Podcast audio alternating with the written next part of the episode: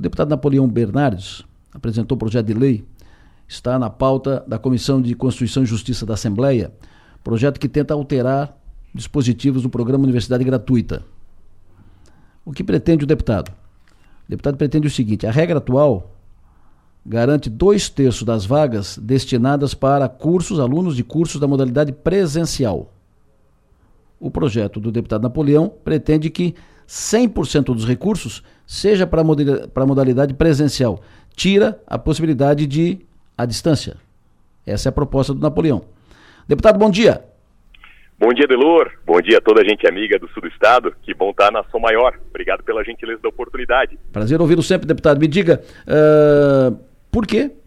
E qual o sentido? E como é que o senhor vê a possibilidade de isso ter maioria e ser aprovado na Assembleia? Vamos lá. Em primeiro lugar, é, é importante deixar bem claro: eu não tenho absolutamente nada contra ensino à distância.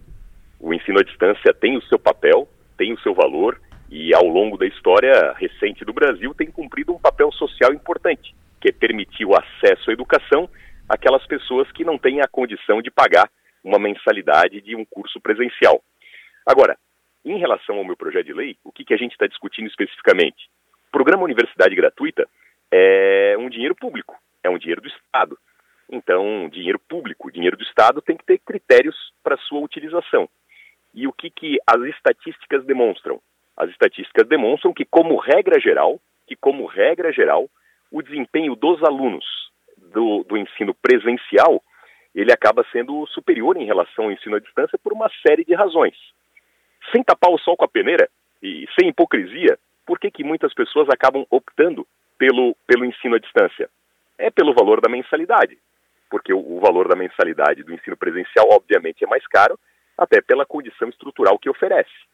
Na medida em que a universidade gratuita é, garante a gratuidade para os alunos, então, né, no mano a mano, nesse critério de escolha, é importante incentivar o ensino presencial, porque o ensino presencial tem uma série de vantagens em relação ao ensino à distância. Por exemplo, a, a interação, a capacidade de relacionamento entre alunos e professores. A capacidade de relacionamento é uma habilidade fundamental para o mercado de trabalho, para a nova economia. No ensino presencial, os alunos têm acesso ao laboratório, à biblioteca, a esse networking, que é uma ferramenta importante para o mercado de trabalho, para, para a relação de vida. Ou seja, o ensino presencial gera uma série de habilidades que são importantes, inclusive a, a experiência prática em tempo real. Então, a nossa ideia é justamente garantir que os recursos públicos sejam destinados para o ensino presencial. E um detalhe importante, Odelor, para reflexão, o, o ENAD é, é uma prova feita com alunos que estão concluindo as suas graduações, os seus cursos superiores. É através do ENAD que o MEC gera a nota para os cursos, para as faculdades, para as universidades. É, então a nota dos alunos vai de 1 a 5. 1 é a nota mínima, 5 é a nota máxima. 5 é nota máxima. Nesse último ENAD, por exemplo, os alunos dos cursos presenciais ficaram na média entre 3 e 5. Entre 3 e 5. Os alunos do EAD ficaram com notas de 2 e 3 na média. Mais de 1 milhão e 300 mil alunos aí do EAD ficaram com notas 2 e 3. Menos de 1% dos alunos do, do EAD alcançaram a nota máxima, que é a nota 5. Então, a, é, a ideia do recurso público é priorizar aquele ensino que mais gere oportunidades para os alunos. A gente está falando, o, o, o, Adelor, na universidade gratuita, em relação à primeira graduação. Primeira graduação. Então, a primeira graduação bancada pelo Estado, custeada pelo poder público, né, que preferencialmente seja presencial. Essa é a ideia desse nosso projeto. Maga. Bom dia, deputado Napoleão.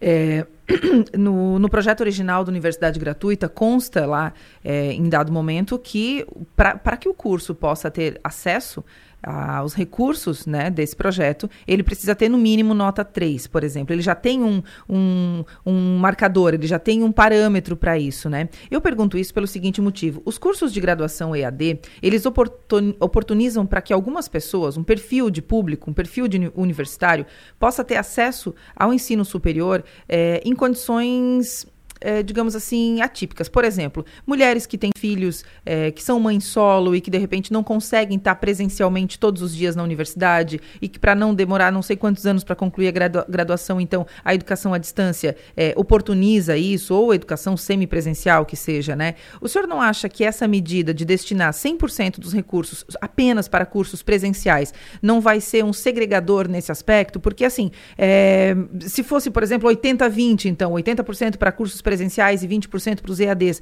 não, não ficaria mais economicamente e socialmente justo, deputado? Bom dia, Maga. As reflexões são sempre importantes. Eu vim a Florianópolis ontem bem tarde, ouvindo aí o Paralatório pelo YouTube. então, parabéns aí pelo, pelo, pelo trabalho. Tenho sempre acompanhado. Maga, como, como eu mencionei, a gente está falando aqui de uma primeira graduação e uma primeira graduação bancada, custeada pelo poder público, custeada pelo Estado. Né? Enfim, é, o EAD, como eu disse antes, ele cumpre um papel social e ele já tem mensalidades que são mais em conta, são mais baratas, é, para permitir um acesso maior ao número de alunos. A, a nossa disciplina aqui está sendo justamente em relação a essa questão daquelas vagas custeadas pelo poder público. E, então, na nossa visão, é, o presencial ele acaba tendo realmente mais diferenciais em relação àquelas pessoas que vão para o mercado de trabalho. Nada obsta, né, que a, a, pessoa opte por si, com seus recursos próprios, em optar pelo EAD. Mas uma primeira graduação bancada por recursos públicos, a nosso ver, ela tem que ser priorizada em relação ao presencial para que mais alunos tenham a condição do presencial. Como eu falei antes, né, sem tapar o sol com a peneira, Hoje, antes até da entrevista, eu, por curiosidade, fiz um, um Google, né, e as pessoas podem fazer esse teste. Dá um Google. Né, quais são as vantagens é, do presencial, quais são as vantagens do EAD? Basicamente, a vantagem do EAD é a mensalidade mais barata. Então, essa vai continuar vigendo aí para quem quiser optar com seus recursos próprios. Agora, na medida em que o Estado vai bancar e, e essa mensalidade vai ser gratuita para os alunos, então que essa mensalidade gratuita seja para o presencial, para que mais alunos tenham a oportunidade no presencial. Porque a gente, a gente tirando o EAD, vai sobrar mais recurso público para aquelas vagas que formam melhor as pessoas, que são aquelas vagas do presencial. Deputado, a, a aprovação desse projeto, projeto de sua iniciativa, é maioria simples ou maioria uh, maioria absoluta? Tem um, isso. Um deles é, é, projeto de lei, então é maioria simples, o outro é projeto de lei complementar, é maioria qualificada. Esse é projeto de lei complementar, né? Isso, um deles é porque um diz respeito à universidade gratuita, outro diz respeito ao Fundes, enfim, um, um deles é maioria simples, outro é maioria qualificada. E qual é que é a maioria simples? É, eu imagino que o das privadas. Hum.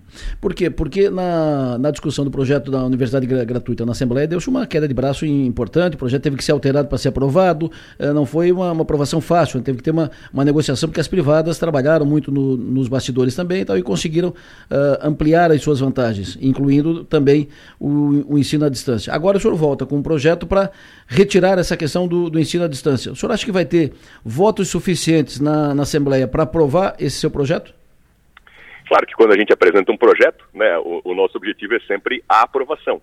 Mas o, o, importante também é levantar o debate, levantar a reflexão, é fazer a reflexão, fazer o debate.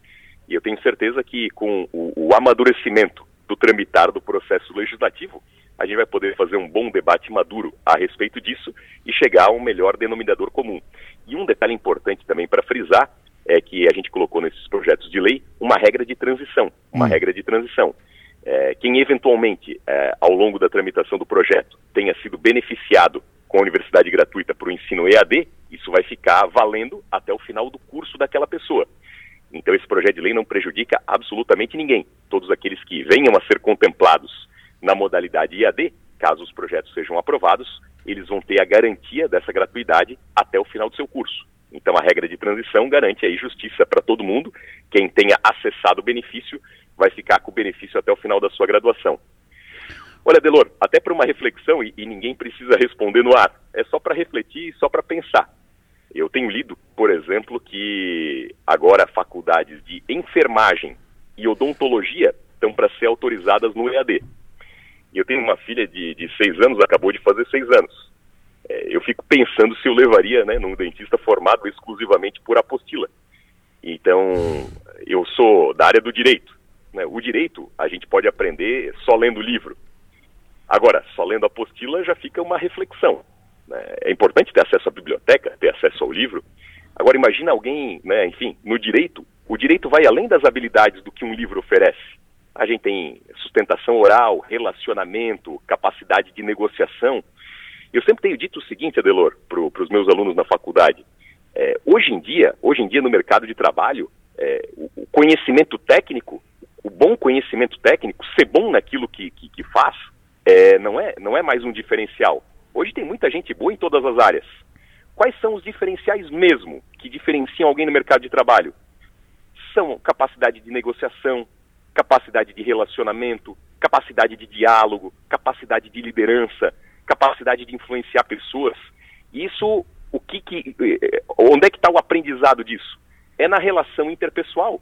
Então tem coisas que para uma primeira graduação são importantes para a formação do amadurecimento do profissional do futuro e que vão dar a condição a ele de ter mais chance no mercado de trabalho.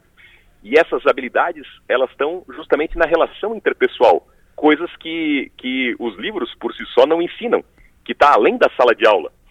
Imagina um jornalista né, sendo formado, apresentando o currículo aí na Som Maior, que nunca tenha passado por um laboratório é, de, de, de rádio, um laboratório de TV, um laboratório de fotografia. Vamos pegar um exemplo aí de Criciúma, né, a gente tem a Unesc e a SATIC, por exemplo, como universidades de excelência.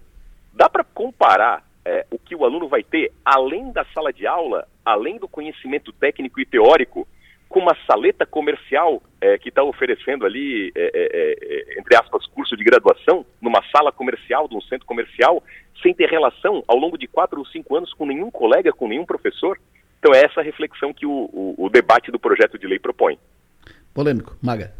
Deputado, eu concordo com o questionamento com relação a esses cursos, é, por exemplo, de enfermagem, odontologia, mas boa parte dos cursos que compreendem a educação EAD, ela é das, das ciências humanas. Eu vou usar também um exemplo aqui da Unesc, no curso de ciências é, é, contábeis da Unesc Virtual, que acabou de tirar nota 4 no ENAD, né? Foi bem avaliado, o ENAD que vai de 1 a 5. Será que esse, é, essa emenda ao projeto, esse projeto de lei, na verdade, ele não está fazendo uso da exceção para virar regra? Ou seja, usar né, aquilo que pode ser que aconteça para debater o assunto, porque não temos ainda cursos de enfermagem EAD. Né? Então, será que a gente não está apressado demais nesse debate? Mas mesmo em cursos, por exemplo, eu sou da área de ciências humanas, área do direito. O direito ainda não está no EAD, mas tem administração, tem contábeis. É, um contador, né, é, ou um administrador, né, formado é, sem ter acesso a livros, sem ter acesso à troca de experiências, é, isso é algo que faz uma diferença assim, na, na vida profissional futura é, daquela pessoa que vai para o mercado de trabalho. Então, como principal critério né, para alguém normalmente optar por, uma, por, uma, por uma, uma graduação em IAD é o fator financeiro, e como esse fator financeiro cai por terra na universidade gratuita, porque daí a mensalidade vai ser gratuita, vai ser bancada pelo Estado, então, a nossa ideia é garantir que mais alunos tenham mais chance e mais oportunidades no cursos, nos cursos presenciais, que vão realmente fazer muito mais diferença é, na vida do mercado de trabalho daquela pessoa. E continua vigendo a possibilidade né, de quem quiser optar por EAD, né, fa faz a sua opção. Mas, com o recurso público, fica essa, essa priorização aí em relação ao ensino presencial, tanto nas comunitárias quanto nas privadas. Deputado Napoleão, sempre bom ouvi-lo. Muito obrigado pela sua atenção. O senhor tem um bom dia. Ótimo dia para todos vocês. As reflexões são importantes hum. e o uhum. objetivo do projeto de lei é justamente esse: é a gente fazer uma reflexão madura e chegar no melhor denominador comum. Todos os pontos de vista são importantes e o processo legislativo está aí para isso. Né? Hum. A gente nasce de um ponto né, e ao final chega no melhor denominador comum. Então eu agradeço até pelas contribuições, pelas reflexões e com certeza vamos buscar o melhor denominador comum, o que seja o melhor aí para o interesse público de toda a sociedade. Eu agradeço muito pela gentileza da oportunidade. Um abração, Adelor, um abração, Maga, ótimo dia para toda a gente amiga aí do sul do estado.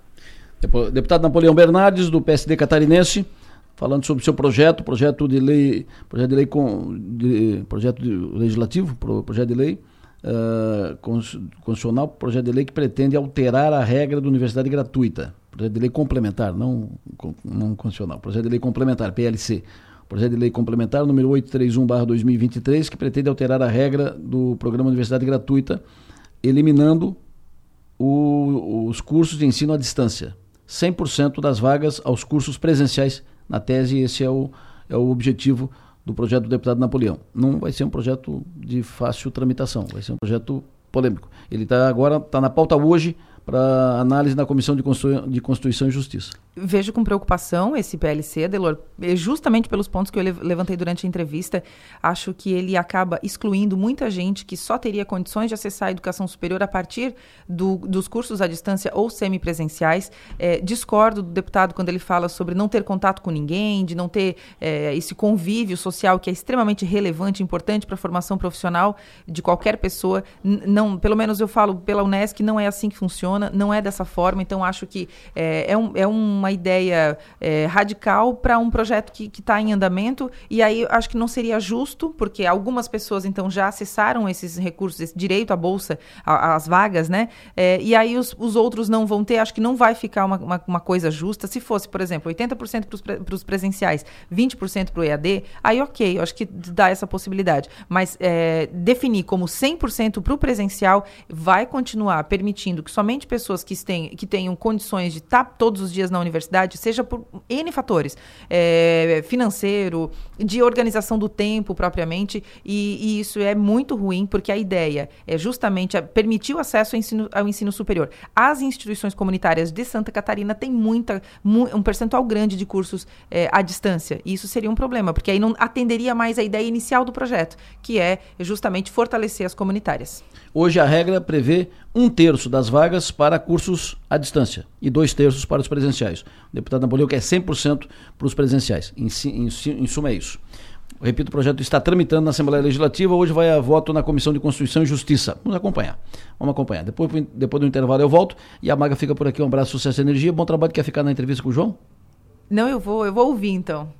Eu vou só ouvir. só ouvir. eu vou tá só bom. ouvir. O João. Quem é o João? Não, vamos falar do parlatório? Ah, do parlatório. Do parlatório. Mas já vou. Bom, o João é. Ontem eu abri o programa com uma poesia. Antes que a gente fale de. Né, antes de, de falar de política e tal, então, vamos começar o dia leve, uma poesia do João. Quem é o João? João é conhecido como João Viajão. E poesia muito legal. E teve uma ampla repercussão. Então eu resolvi fazer o quê? Trazer o João para falar aqui. Ele já está aqui conosco na, na Som Maior. Belíssima poesia, eu ouvi ontem. Bonito, né? Muito bonito. E ele vai, ele vai falar conosco em seguida. Vai, trouxe outras, inclusive, e tal. Ele fala conosco depois do intervalo. Entrevista de ontem no parlatório. O, de, o suplente deputado, o deputado uh, Jerry da, da Consuli. Jerry Consuli. Jerry Consuli. Uma entrevista muito interessante. Ele, ele trouxe subsídios muito importantes sobre essa questão de cheios, porque ele é de Rio do Sul, aquela região ali sofre muito e tem o que, que já foi feito, que precisa ser feito, que está sendo feito e tal, e mostra, inclusive, o quanto nós estamos desviados do assunto, quanto nós estamos atrasados, e é um equívoco, porque os problemas acontecem quando a gente não espera, então a gente tem que estar preparado para as surpresas. E ele trouxe muitas sugestões, muitas, muitas, muitas. Eu gostei da ideia do ele apresentou da, das pequenas barragens que fazem o cumprem o papel de diminuir a força da vazão das águas. Então, quando a, a água está sem chuva, sem uma vazão normal, as águas passam, passam por debaixo da, da barragem. E quando enche, e aí vem aquela com força, vem aquele turbilhão, aí bate nessa barragem, reduz a força e aí segue por cima da barragem, mas sem força, causando estragos bem menores ali na frente. Então, uma, uma ideia só, mas são muitas outras. Foi muito interessante a entrevista com o Jerry. O deputado Jair Consoli, ele é um estudioso de fato do assunto, né? Porque a gente tem alguns estudiosos que não são tão estudiosos assim. Hum. Ele é um estudioso real sobre esse assunto. Inclusive, o, o, parlatório de ontem, que está disponível no canal do 48 no YouTube e também daqui a pouquinho lá no canal do, do, parlatório no Spotify, para quem quiser ouvir no carro, enfim. É, é uma aula, tá? É uma aula sobre a parte técnica com relação a essas barragens, ao que foi feito de certo, o que foi feito de errado, o que pode ser feito. Então, é, para quem gosta de ouvir sobre o assunto e quer entender melhor a situação de Santa Catarina com relação a isso é uma aula de verdade, viu? Eu convido todo mundo para acompanhar lá no Spotify, para que facilita, né? Mais fácil para todo mundo, mais prático. Dá para ouvir a entrevista completa.